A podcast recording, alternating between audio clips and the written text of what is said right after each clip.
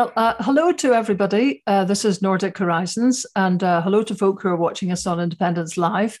Um, I should say before we start, I realize it's probably not everybody's been to a Nordic Horizons meeting before. Uh, we are actually an apolitical group who was set up, Jings, uh, 12 years ago to try and learn a little bit more about our nearest neighbours who also have this habit of being tediously good at practically everything that we're kind of so so at. Um, so we have no stance on anything politically. Um, and this would be a good example tonight because what we're discussing, local democracy, is just the Cinderella of, of Scottish politics, of British politics. Really, nobody cares. Um, and yet, it's a strange one because we are actually quite exceptional. We in Scotland have the largest local, so called local councils in the developed world. Um, nearly everybody seems to agree that's not okay. And the Convention of Scottish Local Authorities, COSLA, produced a report um, about oh, probably about eight years ago now, uh, which accepted that we have far too big councils and that that has hollowed out democracy in Scotland over the last 50 years. And even COSLA, now bear in mind it represents the existing large councils, it called for about 100 councils. And just so you get your eye in for this before we start, uh, Scotland has just 32 councils. That's 32 unitary councils. Uh, now, it's worth remembering that because we have two great contributors tonight. Um, one is uh, Dennis Holm from the Faroes. Now, the Faroes, I think, has 30 or perhaps 29 councils. Uh, we'll clarify that in a minute. And they have a whopping 55,000 people in the Faroes, right? Um, I could have hit you with a load of slides here, but let's not do that yet. 30 councils for 55,000 people. Scotland, 32 councils for 5.4 million people. I mean, that gives you an idea of where we are on this, and it's kind of not that great. Um, we also have a comparison with Norway, and we'll be hearing from its state secretary for local government. Now, this is astonishing because I can tell you that um, despite being a broadcaster for a very long time, I don't think I've ever interviewed a local government minister from Scotland or the UK government. Uh, certainly not being able to record him and play it um, in his absence, as we're about to do.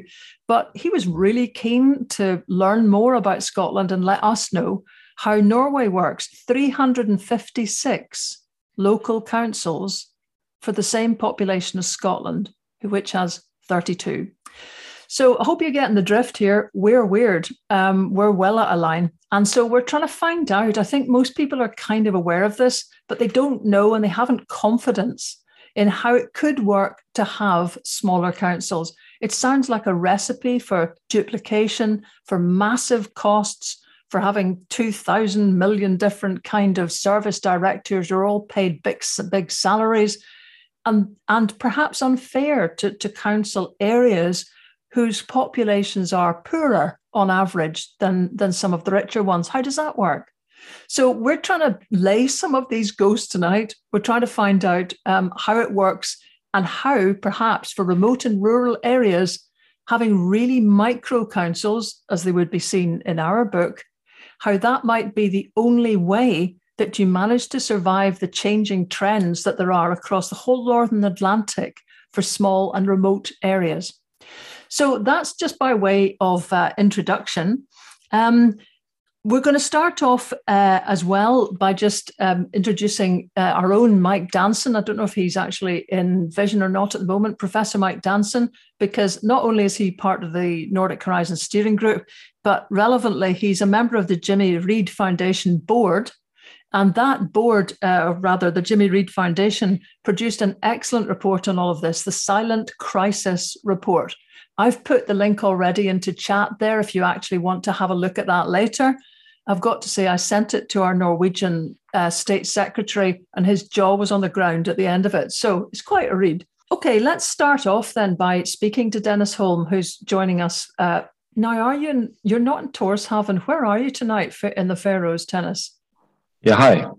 I'm I'm here in in Suðuroy, on the southernmost island uh, of the Faroes. We are 18 islands, and I'm sitting here in, in beautiful Vágur, should definitely visit it sometime, especially when the weather is as it has been today and tonight. You, of course, I should have uh, inter- introduced you uh, properly. You're an educational lecturer in the Department of History and Social Science at the University of the Faroes. But relevantly for this, although your academic experience will come in too, but you were mayor of Vágur, this small town on um, Suðuroy, uh, which you were mayor there from 2014 to 2020, during which time some very big things happened. But start off by just showing us a little bit about the island. Yeah, this this is the town where I live, live in Vágur, um, and it's a town that lies with a fjord, of course. But many places in the Faroes, we have these beautiful cliffs that you may also know from some places in Scotland. So, so many of the places in the Faroes, we are all uh, close to the sea, and and uh, these great ground nature is, is part of places and part of people of and part of being Faroese. Um, so I'm actually sitting right here in the by the by the fjord right now, and the weather is something like this, I think. Um, and this is this is originally um, an old fisheries town. Um, in the southernmost part of the Faroes, we were really close to fishing fishing grounds uh, when we did not have motorized boats and so on. So so we had people that were really skilled and uh, taking advantage of that. So this was really a, a, a, fishing town for more than 150 years or something like that. But that that has all changed now uh, because of changes in the fisheries, uh, centralizing of the licenses and the fisheries plants and so on. So this is no more a fisheries town; it's more a town based on on the experience economy, you could say. As as our next next neighbors, you should probably know where the Faroe Islands are, but not all do that, know that. But we are in the midst of the North Atlantic, uh, north of Scotland, west of Norway, and in between Norway, Iceland, and Scotland. And of course, being in the in the midst of the North Atlantic, we are connected to the to our neighbors via airplane or via ferries and and um, and of course freight transport to to the next door neighbor. So so we are actually it's possible to fly from the Faroes to Edinburgh, for example. And most of the Faroe Islands are today connected by subsea tunnels. Um, and we are also building opening a subsea tunnel to this island, Sandoy, uh, within next year in 2023. So actually, of the larger islands, we are the only island that are, that is connected by boat. So we have a ferry connection to Tórshavn, the capital, which takes two hours and and it goes something like two days two two times a day uh, sometimes three times a day so it's not possible for us to commute to the good jobs in Tórshavn or in the in the main area and that also means that we have had a, a really hard a really really strong growth area around the capital the urbanization of the Faroes in the Faroes is also really visible while the other places like for example Suðuroy and also Sandoy we have had some difficulties declining population and so on but but uh, we are we are getting better and better now because of of the economic times and the Faroes are are doing real good. Uh, to the discussion when it comes to municipalities or local councils, you see a map of the island here on on the right side, and even though we are only 4,600 people on the island, we have seven municipalities. Um, so we have several local councils that all have their local democracy, uh, from ranging from three members in the local council to to uh, to nine here in Vágur. Um, and all of the local councils they have their local tax base. So also the very small one of Hov and Fámjin, where there only live 80 people, they also have their own local council and their own local tax base. And this, of course, uh, gives some opportunities. Um, that they have some money to uh, make investments locally, uh, do projects locally, and so on. But we all know that one main uh, part of being a municipality is that you uh, are providing services for your your inhabitants, for your local uh, people, and and that's also the case in the Faroes that we provide services like kindergarten. Um, we do the school buildings. Municipalities do the school buildings. Uh, we also provide services for the elderly and also uh, for child protection and, and um, the technical area, planning, fire department, and so on. So we have a lot of services that we provide um, to the inhabitants. And in the Faroes, we have we have uh, crashed these uh, difficulties with small municipalities. Uh, if you if you're too small to run your own home for the elderly, we will do it together. So we are actually running the elderly service for the island together, all municipalities. Uh, some of the municipalities they're too small to run their own kin- kindergarten or they're only uh, on kindergarten yet, and then they are buying the services from our next door, uh, the next neighbor, the larger neighbor. So we are really, really using the opportunities of um, of doing stuff together and co-working around, cooperating around the services that we provide to the people. Uh, fire protection is another issue that that is divided to half each half part of the island where we run it together. So even though you are really small, you can still provide uh, really good services to your your people, your, your local inhabitants. Dennis, we'll come back. There's some, I'm sure there's some obvious questions beginning to rise in people's minds. And I should say, just use the chat, people. If there's questions you want to ask Dennis, the sooner you get them in, the sooner we can, you know, be processing them as we're going along.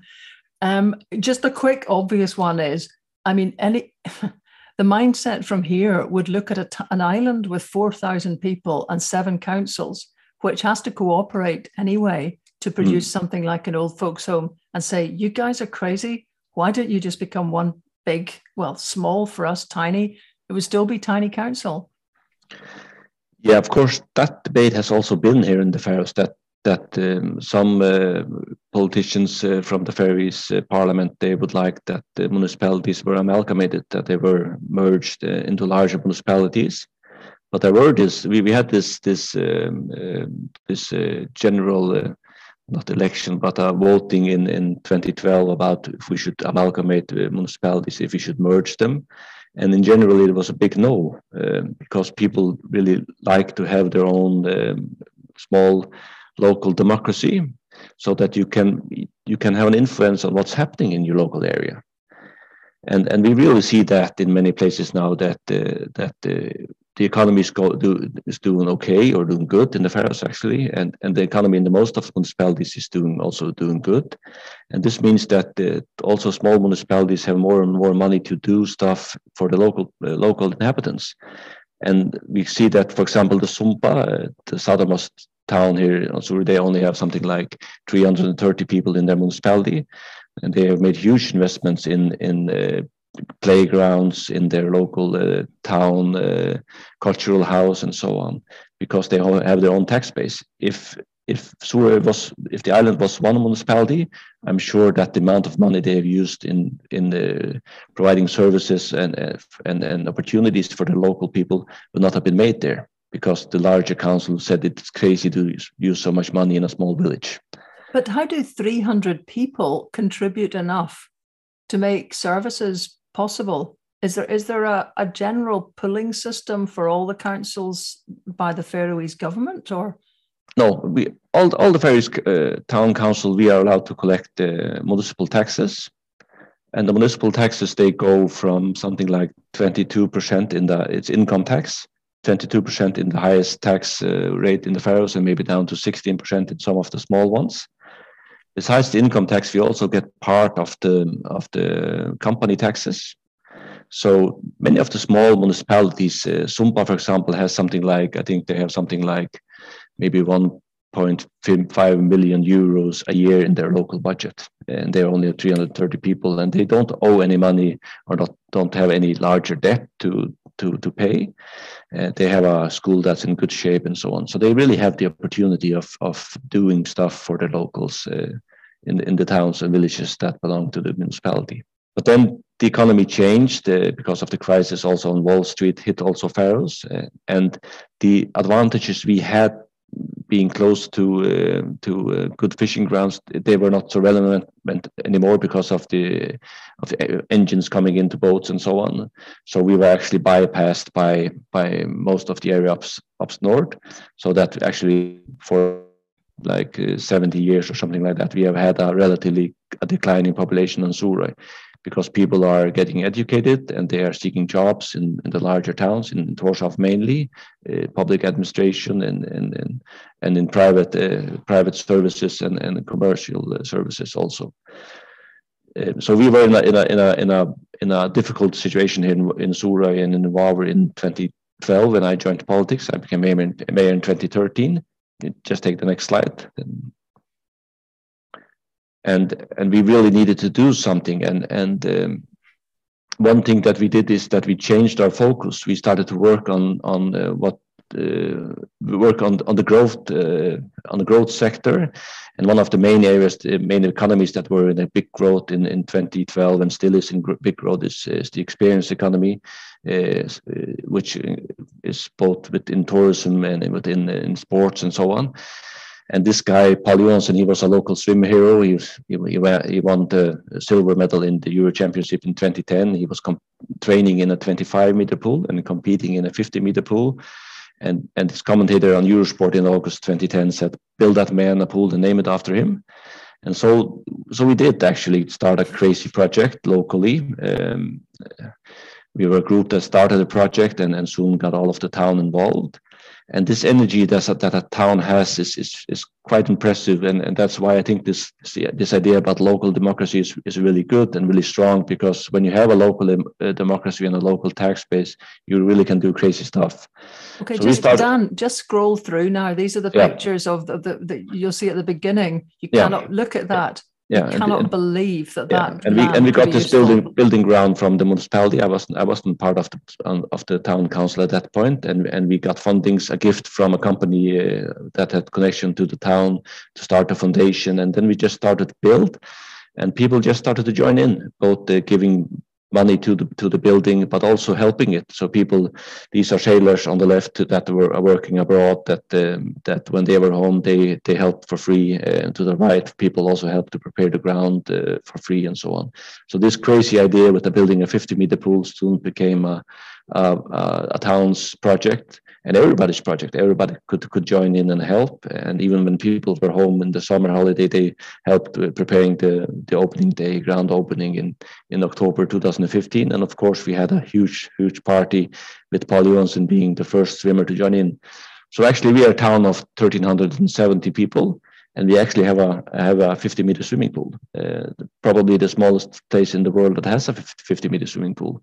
We also have an indoor football arena. Um, uh, we have sports high school and so on because we have focused really hard on developing uh, developing the experience economy locally. So th- this has also changed the way the economy here is. Uh, if you go back to 2012, we had something like 250 jobs within fisheries. Today we have 10 but we have we have created a vast number of new jobs within the experience economy, within the sports high school, restaurants, uh, and hotels, and uh, Airbnbs, and so on. So we have really created an economy within the experience economy by using the opportunity that a local democracy and a local tax base has. And just just because this is being quite modest, um, just having looked through the rest of the PowerPoint you sent me, but it's quite a long one. Um, you've got something like a 485% increase in the number of beds for tourists in that yeah. period in seven years. You've got a new campsite. You've got um, the sports high school that looks absolutely fantastic with uh, for 48 kids. It looks yeah. like there's room for yeah. boarding as well. You'll see at the very beginning of the chat, I put a link into the website that shows you more about that. You've got digital nomads there. You've got a digital artist in residence. Um, you've got a new project is res- in residence in the Arctic, where mm. you're looking for Scottish island partners potentially. Yeah. Um, and uh, just we'll, we'll come back to this because I'm sure people will want to know more about it. But you mentioned the ferry connection between Suðuroy and Scotland, and you tried to to restart it just before COVID, and it didn't work. Yeah what I hesitate to ask, but what went wrong? yeah, what went wrong? Uh, mainly, I think the lack of in investors, um, lack of money. Um, uh, we had on a, on a, ferry operating from Suðuroy to Scrabster in the 1970s, 80s, and up to the 1995. It was closed down because of political discussions. It's a long, long story, but uh, it was closed down. Uh, but we have we have since here on Suðuroy discussed that it's really stupid that we don't have a ferry connections to our next door neighbors. Um, we have a flight to Edinburgh that goes uh, uh, twice a week uh, during part of the year, not all year. But we don't have a ferry connection, and it's only 12 hours ferry. Um, so we started that also because of uh, Faroe Islands has become a really interesting tourist uh, tourist uh, destination, and we saw it as an opportunity to get access to a mainland with something like 80 million people on living there, or, 70 million people living in the UK, accessing maybe Suðuroy. Um, so we saw it as an opportunity. Yeah. It's brilliant because there's you in Suðuroy, which you've got, as you said, you have um, basically 1,400 people, and you've yeah. taken the initiative on a ferry route, which Scotland, with 5.4 million people, hasn't. but anyway, um, so, right, that's a brief sketch over everything, people. I don't know if it's possible for everyone to keep all of this in their minds, but just while you're getting your mind focused, hopefully, on the Faroese idea, um, we're going to play in a, a, different perspective that you'll discover is actually strangely very similar, uh, but from a different country. Fair, the Faroes is still um, a very, very devolved part of Denmark. It has the truly the world's most powerfully devolved parliament. Uh, but Norway, which is uh, also a kind of close neighbor, uh, also has famously extremely devolved local local councils and very powerful ones. So um, I spoke earlier to uh, the local government minister who wasn't able to kind of come in and join us now at 7 p.m. But I'm still pretty impressed he joined us at all. Um, his his name is Ola Gustav Narud, and he's the state secretary. You'll hear him introduce himself with his uh, in kind of accent up for his name, a lot better than my one. And remember, whilst you're watching this, because he comes in with statistics right at the beginning, you have to get the, the compare and contrast in your mind ready here. Scotland has 32 local councils. So here we go. Um, and uh, Dan, hit the button. Uh, my name is uh, Ole Gustav Narud, and I'm a state secretary in the Norwegian Ministry of Local Government and Regional Development. Right. And we're really pleased to have this chance to have a, a conversation with you because in Scotland, we're going through more local elections, which are actually not local uh, by anyone's definition anywhere else practically in the developed world, but looking particularly at our, our, our closest Nordic neighbour, which is Norway, our, our, our North Sea cousins. Um, how many, you've got the same population roughly. How many municipal councils do you have? Uh, presently, we have 356 local uh, municipal councils, and uh, the number of inhabitants vary from uh, around 1,000 in the smallest uh, municipalities up to 600,000 in Oslo. Right. And on top of that, you actually have what we would call county councils as well. Uh, on top of that, uh, there are county councils. Uh, Oslo is both a municipal and county in one uh, organization. Uh, we have uh, presently 11 counties it used to be 18 and it will increase again. So we'll have 15 in a couple of years. This is an ongoing discussion. Yes, because the, the conservative government that recently ruled Norway and had done a deal with the Progress Party pushed through mergers of municipalities, of councils, um, in the name of efficiency and better governance. And it seems that actually a lot of that is now being reversed. Uh, there is a there is a reversal uh, happening just now. It uh, became one of several topics in the last election campaign, and uh, as a result, you got a new government, and the new government is restoring several of these county councils, and even some of the municipal county councils. So there's a kind of a backlash, I think the Conservatives would call it. Yeah, and actually, very few councils in any case did merge. There was a very, very long and strong discussion about this, and there's a limited number uh, of municipalities uh, that merged. Uh, I think we had uh, 200, uh, approximately 200 popular votes in in these municipalities and uh, in most uh, cases, uh, the popular vote was against merging. So the typical decision was thank you, but no. Uh, but there were a few municipalities who did merge. So there was a reduction in the number of municipalities from, um, I think it was 427 down to 356. But in comparison to Scotland, which I have been shocking you with in terms of yes. our average size, you gave yours from sort of a thousand to 600,000 is Oslo. Our average uh, council is 175,000 people, which is, you know, is that that's, local? That's, that's not local anymore. The size, the geographical size, and the number of people uh, are so big that it's uh, you don't get the benefits of, uh, of um, local democracy. And just because people here will have forgotten what those benefits are, what are they in the Norwegian view? Well, uh, the main benefit is that you can influence your own future, the future of your own local uh, community. Uh, it's not. it's it's important for a family or for a person to have influence on the development of their own uh, municipalities because uh, that in turn affects your uh, the quality of your school, the value of your home, and so on. So local uh, influence on the development of the society is important, and it also uh, is important because you want to have uh, support for and trust in politics. You want people to to uh, trust in have trust in democracy. And uh, I think that uh, if you have a large number of people who have the experience of being a local politician, then there is also a large part of the population who understands better how the welfare state works. If you have a limited number of politicians, and the, these politicians, on top of that, are uh, full time professional politicians, then there is a distance between the voter and the politician, and that's not very healthy.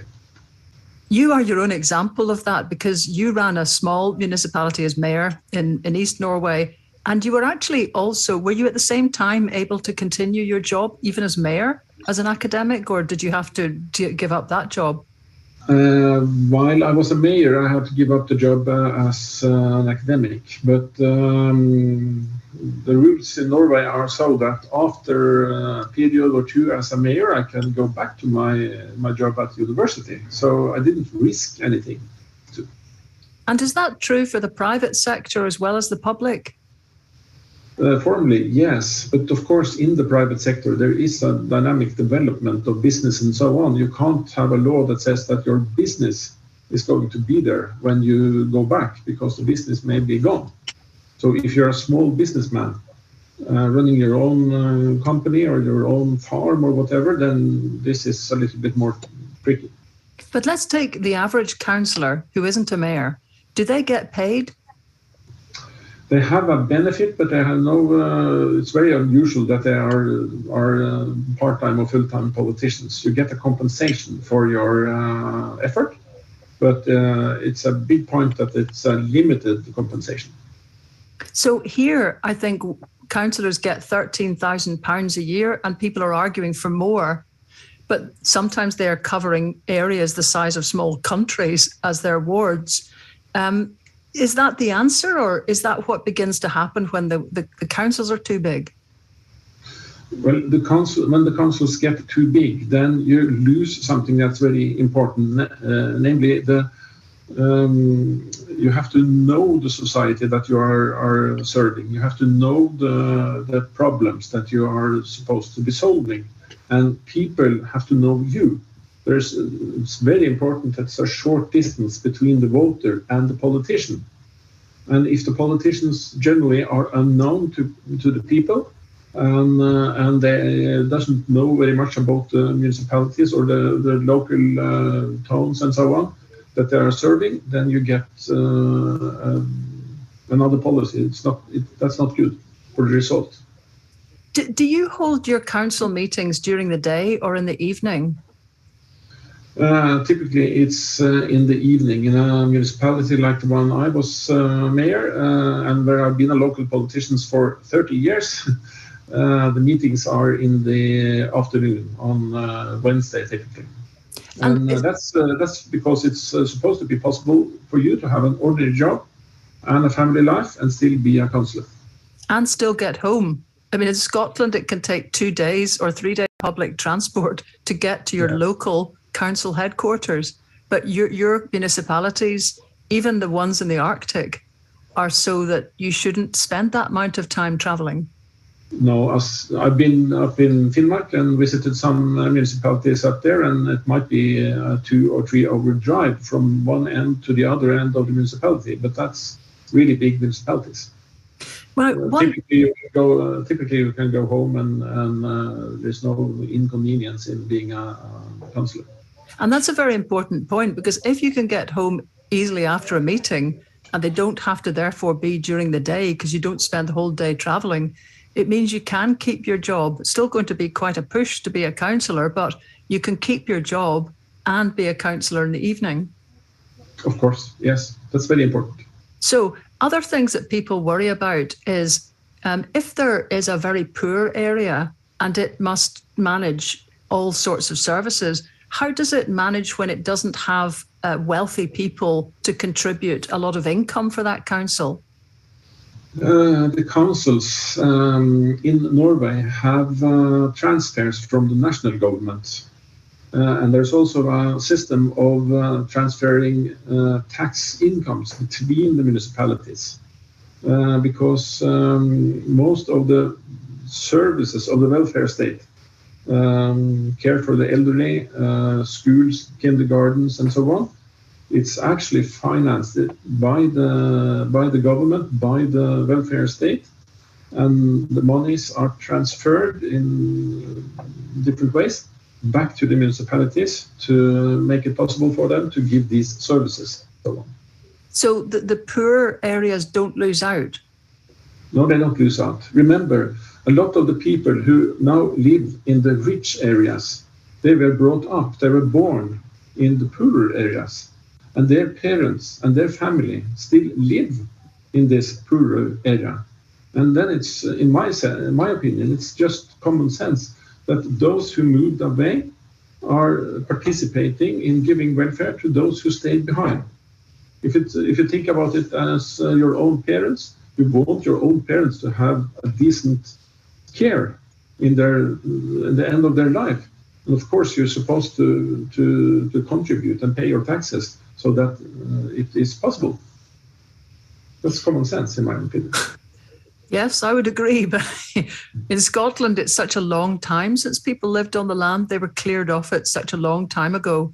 And it's owned by so large landowners that there isn't the same degree of going backwards and forwards to a home in the country. And sometimes yeah. that's a dif- difficulty you have a history that's uh, rather brutal. Um, it's very different from what we've had in Norway.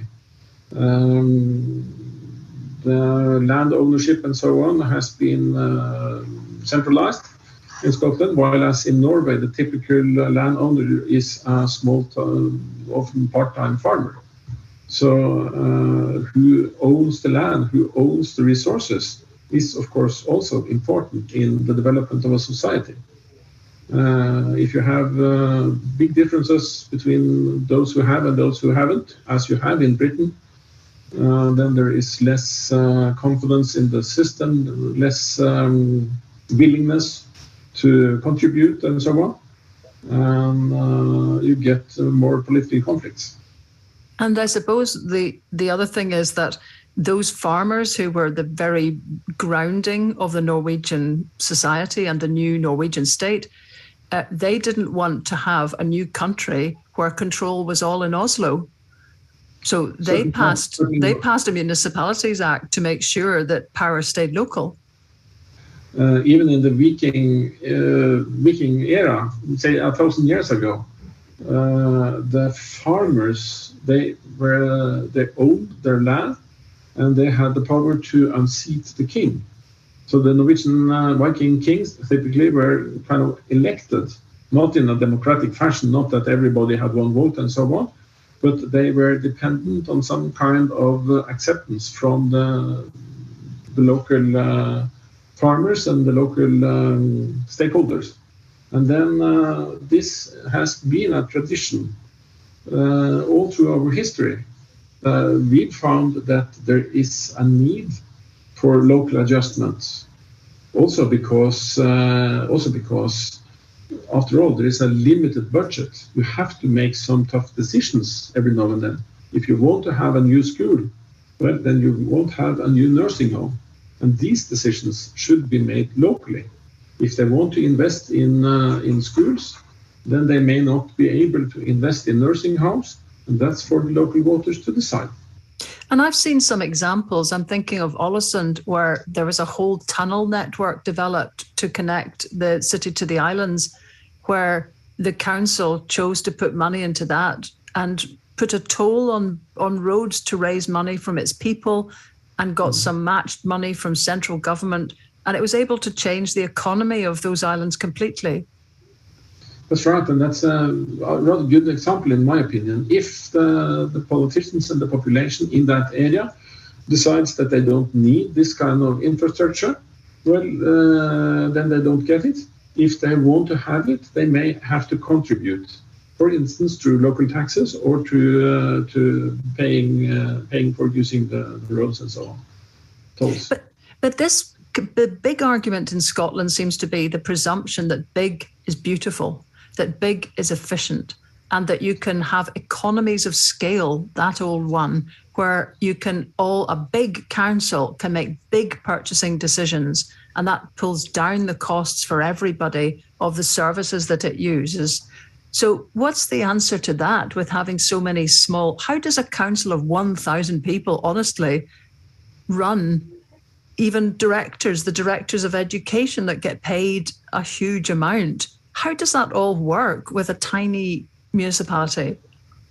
In a small uh, municipality, they probably won't have a full time uh, administrator uh, looking after the schools. It will be a part time job, typically a job that you do while you are also teaching.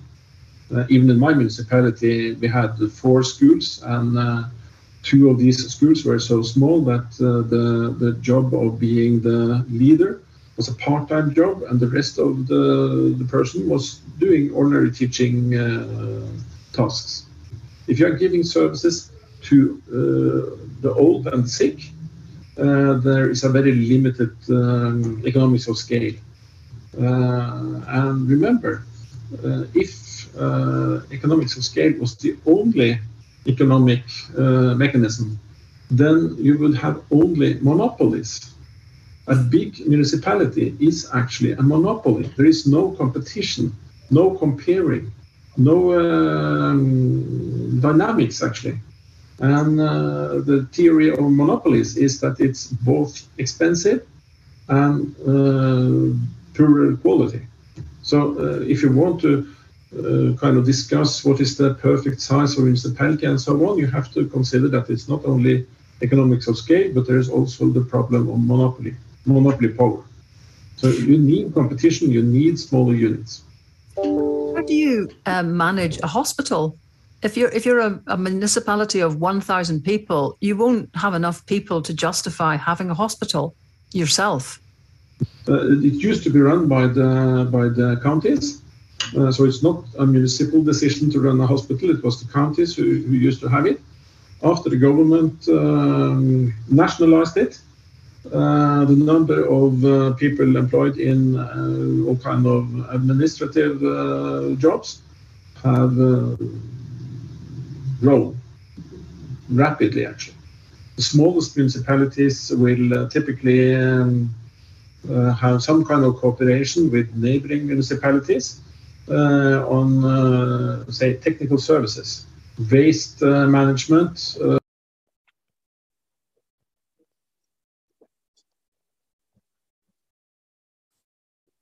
Uh, maybe even if there's short distances, water management and so on. Uh, running buses and trains and whatever is also typically done by several municipalities together. The difference between a municipality and an ordinary business is that they um, uh, it's easier for a municipality to uh, to um, cooperate with a neighboring municipality. Whereas if these are businesses, it's not might it may not even be allowed to uh, to uh, cooperate. That's a really good point. But then, would people not come in and say, "Look, if you four neighbouring municipalities are all cooperating all the time, why don't you just become one big municipality?" Was that what the Conservatives said? That's, that's just what the Conservatives said. They said that uh, these municipalities they uh, cooperate a lot, and this all this cooperation is a problem because the, the local councillors aren't able to to control the cooperation. Uh, in my opinion, that's not true because uh, the uh, the number of uh, services that you uh, cooperate uh, with other municipalities on, on making are, um, after all, they are limited and they get a lot of attention. The local politicians, they are watching what are these other municipalities and we, what are we producing and how is it working? And they have an opinion on it. Often it's they are more interested in these services than the services that they themselves have the full responsibility for. So it's a, it's a complex uh, picture. Uh, but to say that because municipalities are uh, cooperating, there should be uh, kind of forced into a union uh, is uh, wrong, in my opinion. So, really, you, you keep the political control in the municipalities, even if people cooperate together, you still keep the political control at the small level. Certainly, that's uh, that's uh, much of the point. The laws and the regulations are so that it's supposed to be uh, to remain in local control. But of course, if you are cooperating with somebody, uh, investing in uh, in um, waste management, for instance, then it's not for you just to leave the cooperation. There, it's regulated. So you are. Uh, it's like if you invest in a school, then the school is there. You can't change your mind you have to, this is done and you have to complete it for, for a number of years. Most of these uh, issues where you are cooperating with other municipalities are things where there are economics of scale and where you do the investment because it's uh, economically sound. It's it's uh, kind of yeah, smart. So finally, um, what would you say to Scotland then? um, with our structure. I know as a, a, Norwegian, you probably would never presume to say anything to any other country about how they run their things. But I mean, I know when we spoke before, you were quite shocked really at the size of what we're working with here. What are we missing?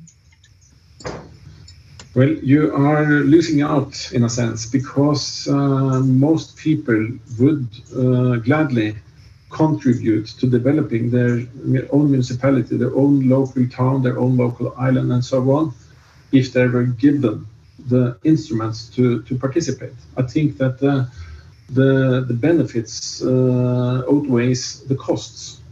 It's uh, very important that uh, you try to run your country so that uh, everybody who can uh, and will participate has a possibility to, to, to contribute to the development of the country. The history of Norway is, uh, is a history where local municipalities um, started uh, building uh, roads and power plants and so on and developing industries. And they also gradually developed uh, schools and social services. And then in the end, this was kind of nationalized so that it became national policy. It's a way, uh, historically, a way of developing the whole country where people who are living out in the country participates and, uh, and uh, creates something that becomes national policy over time. So that's what you're missing out. You're you're not uh, exploiting the full uh, the full um, uh, strength of the population, the full what you call it, the potential of the of the population. That's uh, that's not good. You should try. Agreed. yes. Well, thank you so much for that. That's a tremendous insight. And I know there's much more we could talk about, but thank you so much for your time, Ola. And uh, we'll see what Scots make of your, your, your words. uh, we'll see. Thank you anyway. It was very, very interesting to be interviewed.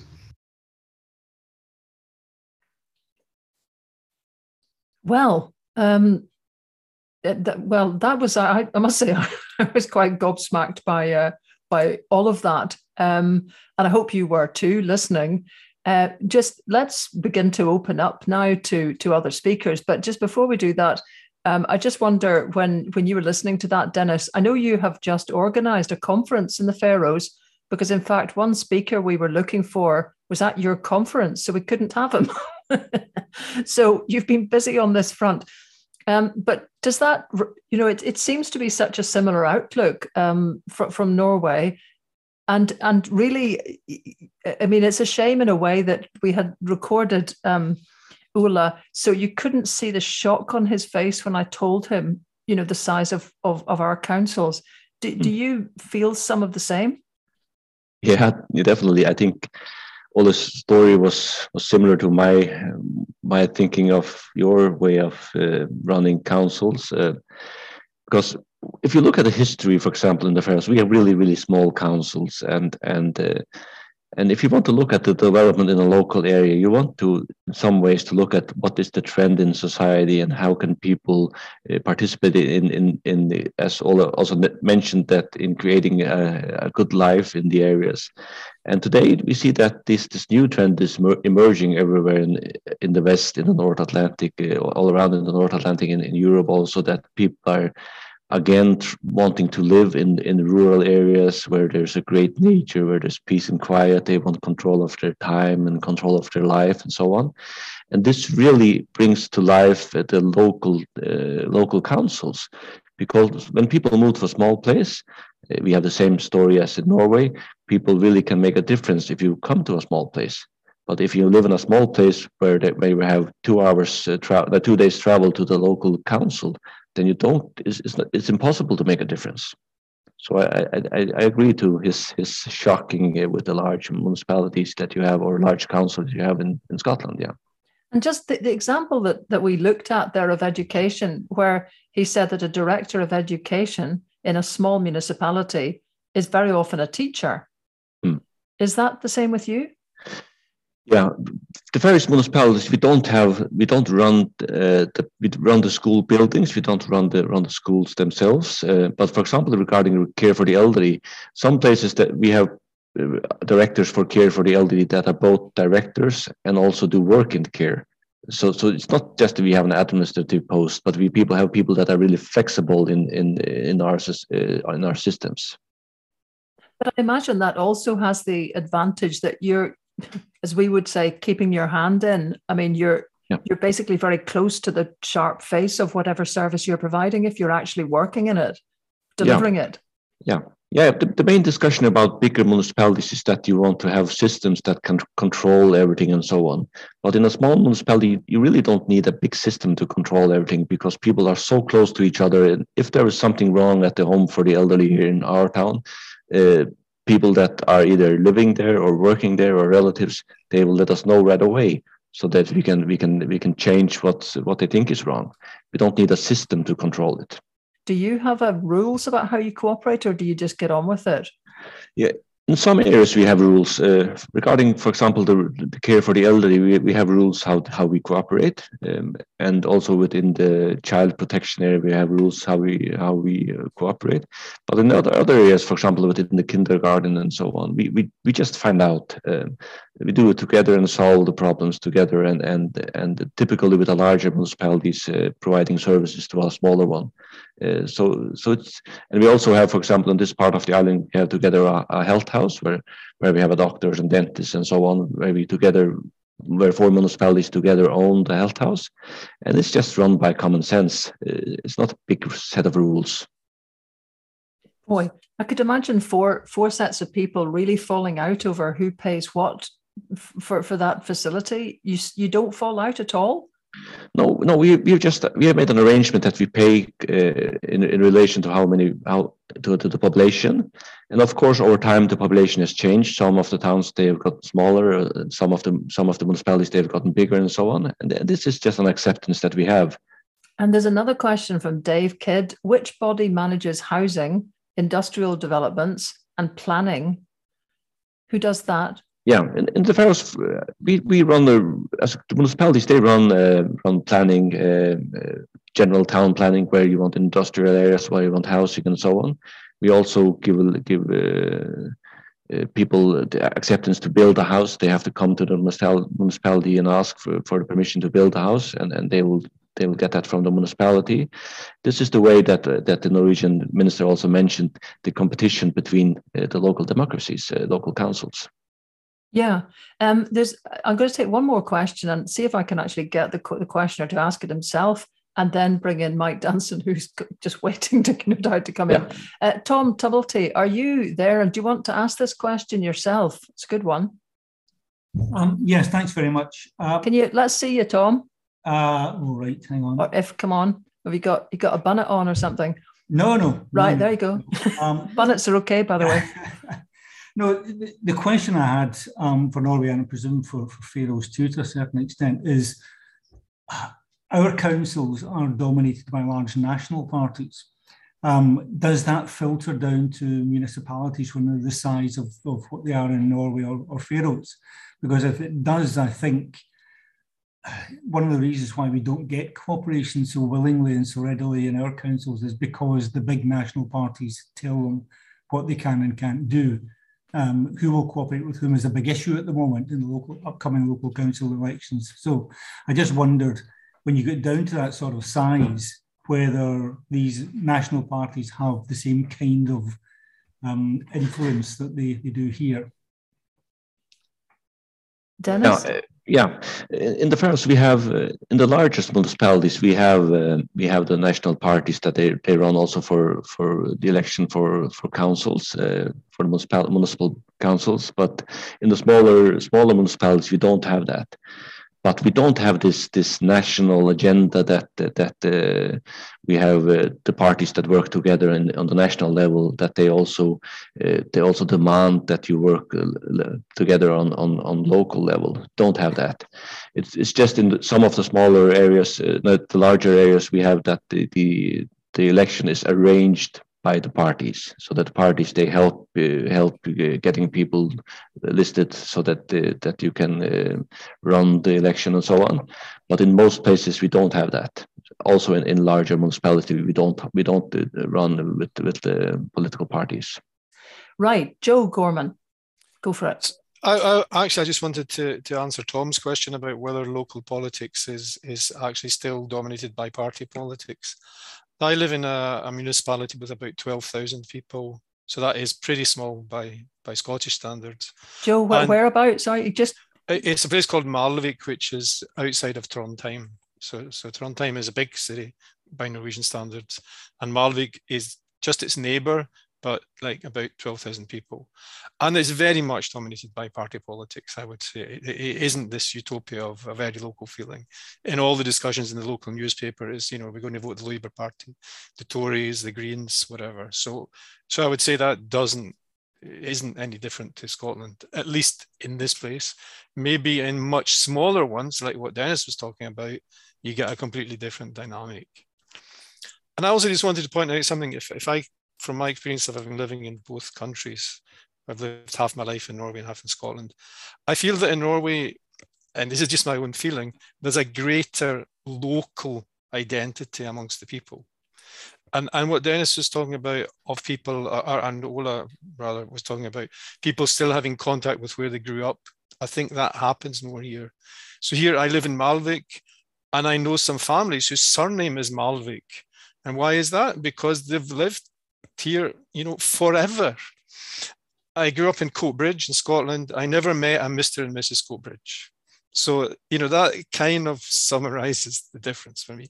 I'm just seeing other questions here. Um, in fact, it was John Bryden who also wanted to come in. John is, well, I'm never quite sure where John is actually, but happily he's nearly always with us.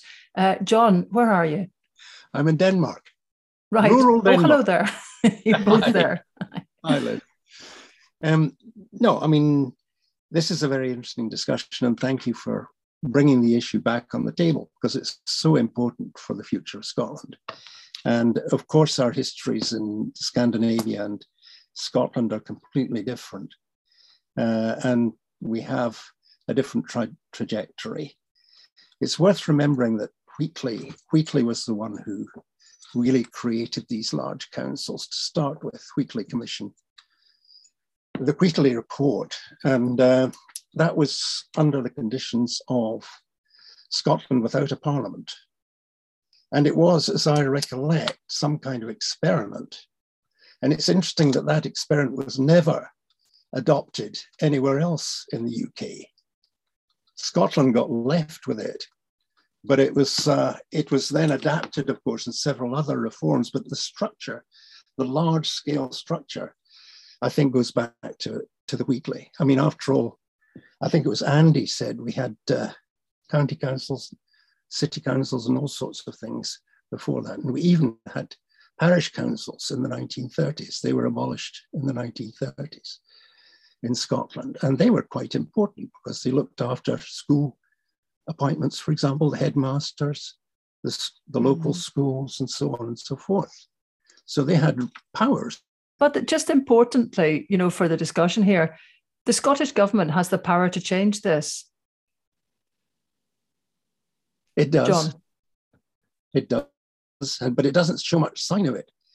Remember, we've had an enormous transfers of power from the local governments since the Wheatley Commission to uh, quasi-autonomous public bodies, quangos. We've had housing taken out of local authority control, more or less. We've had environment taken out. We've had uh, all sorts of other things centralized in quangos or government. And that also carries jobs and funding with it. And our councils are very weak compared to the Scandinavian councils, very weak, both fiscally and uh, in terms of dependence on central government funding and so on, and in terms of the powers that they have. It's, yep. Well, let, us bring Andy's making a, a, response to you here, so so we might as well have him now. Andy is probably also uh, coming to us from a wood somewhere in Lochaber. so I don't know if he can appear in vision. Can you, Andy? Just picking up John's point about the Wheatley being an experiment, and um, I just put a, a, link to a blog looking at Berwick, for example. I mean, England has got lots of problems in its local government, but it never got rid of the local councils, but they're still parish councils. Now, they don't have much power, but they never actually got rid of them, and that's the critical thing. As, as John said, we got rid of parish councils in the 1929 Act um, but even then, we were left with 430 councils, including 197 town ones. Uh, and, and, they were got rid of, but they were not got rid of in England. Andy, just before you disappear into the buzzy darkness um, again, when you were a member of the Scottish Parliament, it's my impression from the outside that nobody's interested at all in this question, particularly about the scale of, of local government, that just looks like it's just a, a complexity too far. And after all, um, there was a pledge to reform the council tax by the SNP in 2007, which hasn't been honoured yet. So when we haven't even got round to discussing how to finance councils, it looks like the idea of, of actually discussing the size of them is just you know parked for a, for a decade or something. Did you get the feeling there was any interest by any political party in this issue? Not, not really, no. Um, I mean, I suppose the Greens, the Liberal Democrats, uh, to an extent Labour, and the Conservatives, actually. The Conservatives, there was, I, I sensed a feeling, and I think this feeling does exist, is that there is increasing centralisation. And typically, opposition parties feel that, government doesn't feel that. Um, but someone mentioned in the chat the National Care Service, and that is just the latest example. I mean, that's a massive raid on local authority competencies. And the politics of the current administration were well summed up by a quote that John Swinney gave at a committee. I'm trying to find it, but I, I can't. Where he said that um, uh, they were doing something that was basically telling local government what to do. and, and he was saying that the problem is that there are, there's widely different outcomes amongst different local authorities, and that's not acceptable. And I thought, well, if Boris Johnson were to say that there's widely different outcomes in health or education between the constituent devolved areas of the UK, and that's not acceptable, and he's going to impose his vision on what should happen, there'd be an outcry. So we have to get away from this language of postcode lotteries and complaining to the power above you when things go wrong and expecting them to fix it by fiat. You know, we, we, we have to restore faith in our local instruments, but that's not good either. I mean, I live in a ward where there's not going to be an election. The first time in my life, I won't actually go to the polls because uh, there's not enough candidates. This was something I wanted to put back to Dennis actually, um, because Dennis, there's a statistic I can't remember where I got it from, but um, over in repeating it for about ten years, nobody's contradicted it, which is that um, in Norway, one in eighty-eight people stands for election for councils. In Scotland, it's one in 2071. So we have basically far, far fewer people ever stand for election. And just to let you know, um, even though we have this time next week, we have our council elections, there are areas all over the place where there just aren't enough candidates to even cover. I mean, Andy's talking there about having no election in his ward because there are three places and there are three candidates. So that's it. They just all get elected. Um, do you have in, in the Faroes, um, is there, do you have competition? You know, is there quite vigorous elections or does the same person tend to get elected over and over and over again? No, actually, we, we have competition here. Um, and actually, we have we have something like 200 plus uh, council members in the Faroes. So this this uh, local council election is really an important part of of the Faroese democracy, where people are uh, are challenging the seats for the council all over, and and and we have something like 200 people are elected, and, and I, I don't have to remember the count from the last election, but I guess we have something like five to 600 people running for the councils uh, each time. Uh, and, and this is an important part of, of local democracy, but it's also the, the foundation for the national democracy because you really teach people to become a politicians in the small councils and run for national government. And you can see it, uh, the importance of the Faroese council election because we have a voters' uh, participation that runs from 80 to 90 percent in most places. And this is really, really, I think, probably the top scorers uh, scorers in in Scandinavia and maybe in, in the western part of, of the world. Uh, we have we have this Scandinavian standard of taxes, so we have a high income tax. Uh, generally, we, we pay something like forty five percent of our our salary in taxes, and uh, most municipalities have something like twenty to twenty one percent uh, of income tax. That means that all the people that live in a municipality they pay pay something like twenty to twenty one percent of their income as a tax for the local council. And that's that's the way the system works in the Faroes. We don't have any any uh, transfer from uh, the central government to the municipalities. We don't have a, a, a, system where the richer municipalities have to pay to the to the poorer municipalities, as we have, for example, in Denmark and in Norway. It all sounds fine in theory, but there's this tremendous worry Scots have got about not being capable. I've got to say, it drives me bonkers but I would love to hear how Dennis answers it. So, Jason, are you there? Right, you're being a wee shy lamb. So, uh, Dennis, can you see that question? And and it was it was just summarised there by Dan. How does each municipality develop or recruit staff with specialist knowledge or technical skills? Is there a risk of quality staff being poached by other councils? Uh, yeah, I, th- I think first I will refer to Joe was mentioning because uh, he mentioned that that people were called Malvik and uh, Malvik uh, to their last name and so on, so on. And I dare arguing that uh, because of these local democracies that we have in the Faroes and also in Norway, people really get attached to their to their local community because they know they can make a difference. So what we see in the Faroes is that people are really, if they really have the opportunity to move back to the local uh, place where they come from, they do that after they have been abroad or in Tórshavn and gotten higher education. And we see that uh, more and more that that the skilled uh, people move back to, to, for example, the community of Vágur, people move back to that. And I don't think we see, uh, see uh, communities poaching or stealing uh, stuff from each other. We don't see that so much because it's also about local pride. If you move back to your local community, you move back to that community and not not to work in a in a in a, in a competing neighboring community. This is this is what interests me because the presumption behind the question is slightly that there are a few gifted people who are like gold dust and you, you they you have to get them from somewhere else. They're not actually going to be in your midst. You're mm. not living amongst skilled people who are capable of running their town. And this makes me weep because it's such a deep-seated belief or presumption here that that that's the case. And i mean listening to you i'm sure you're a you know you're a very capable man. Um, but you, you're easy with it know, there's a sort of presumption that everybody will be able to run their own place. Why would Scotland be any different?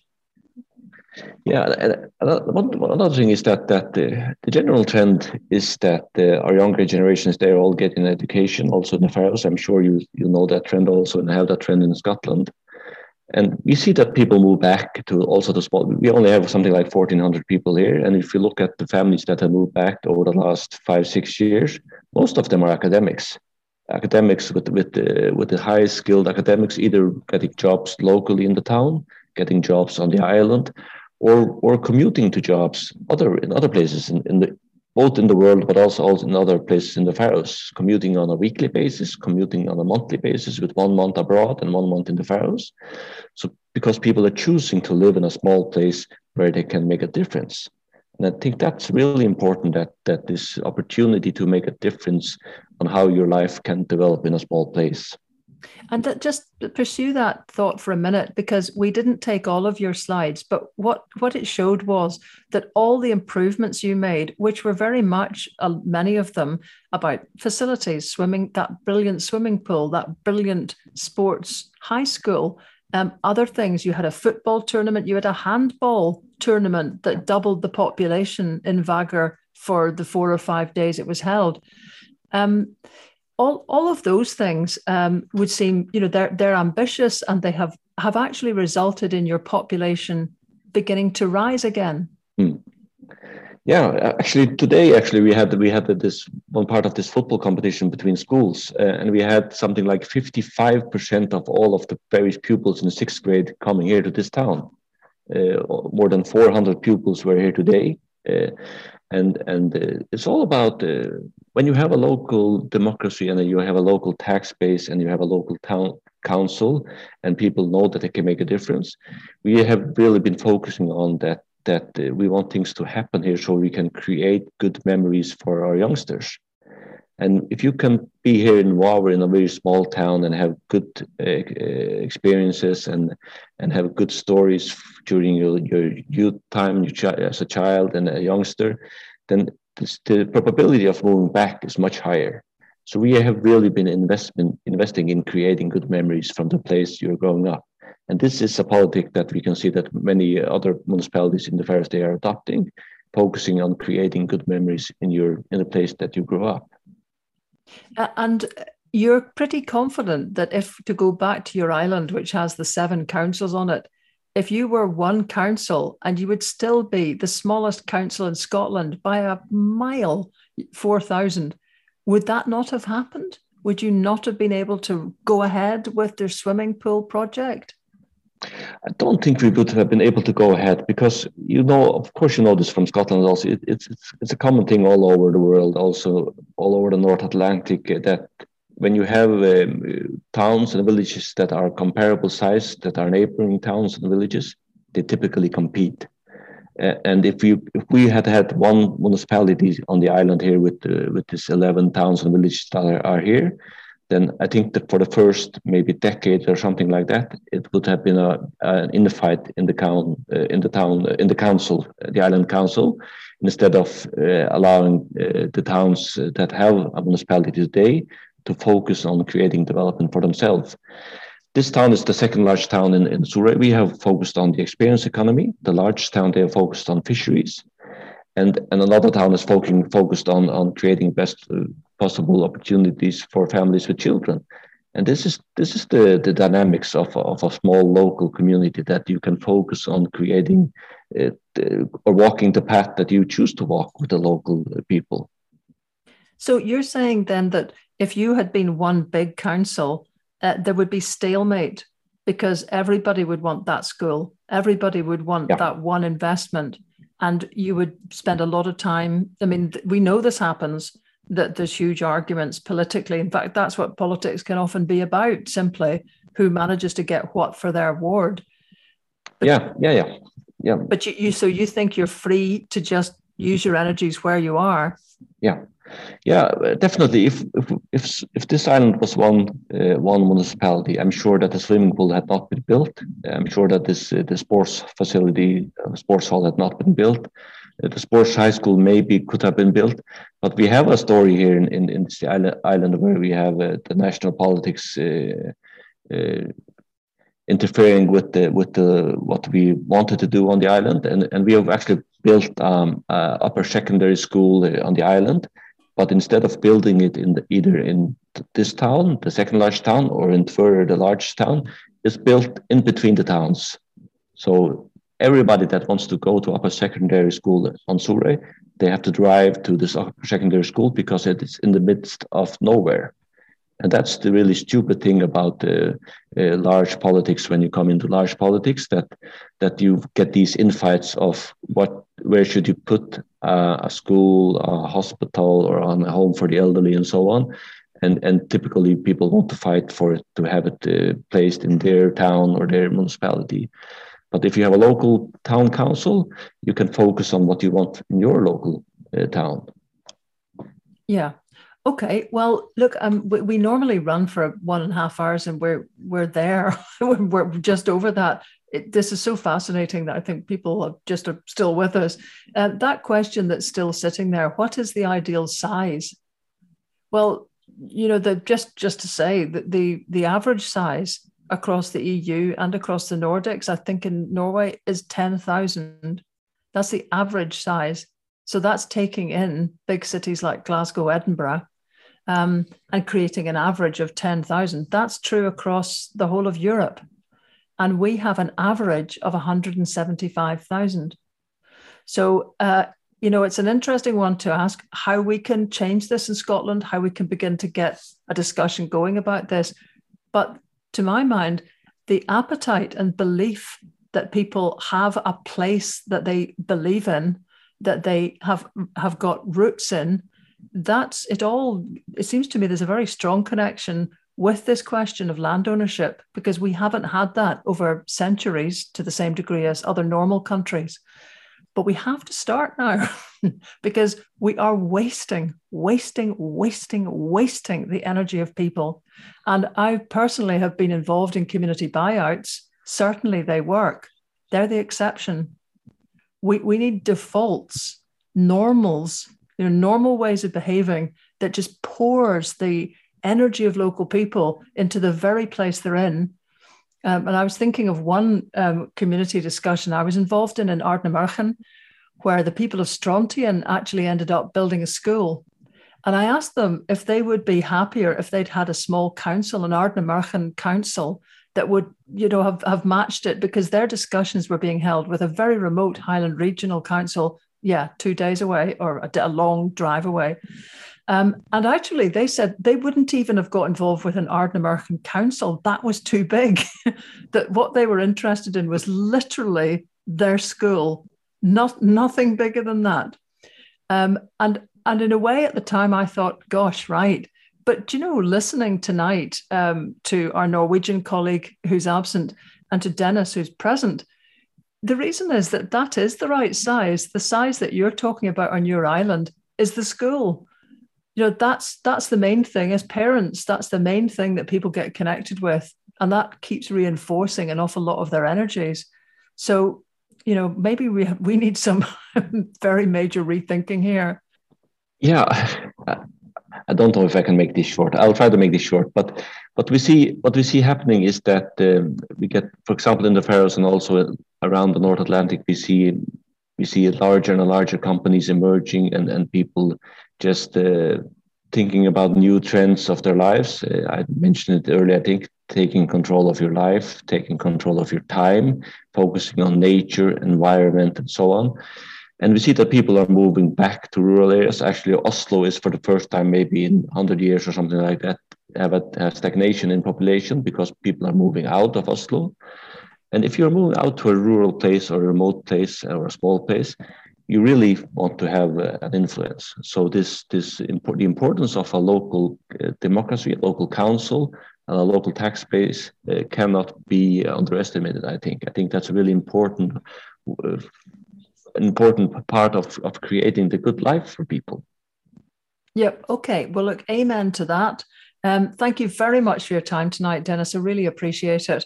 Um, and thanks to everybody who's, who's joined us. And please remember, I'm going to put those uh, podcast uh, links on social media, and it's also there on the on the website nordichorizons.org um, on Monday. So thank you very much, everybody, and we'll be back in another couple of months with another event. So yeah. good night, all. And I was going to say safe home, but you are home. So yeah. I'll see you again. Bye. Bye. Bye. Bye.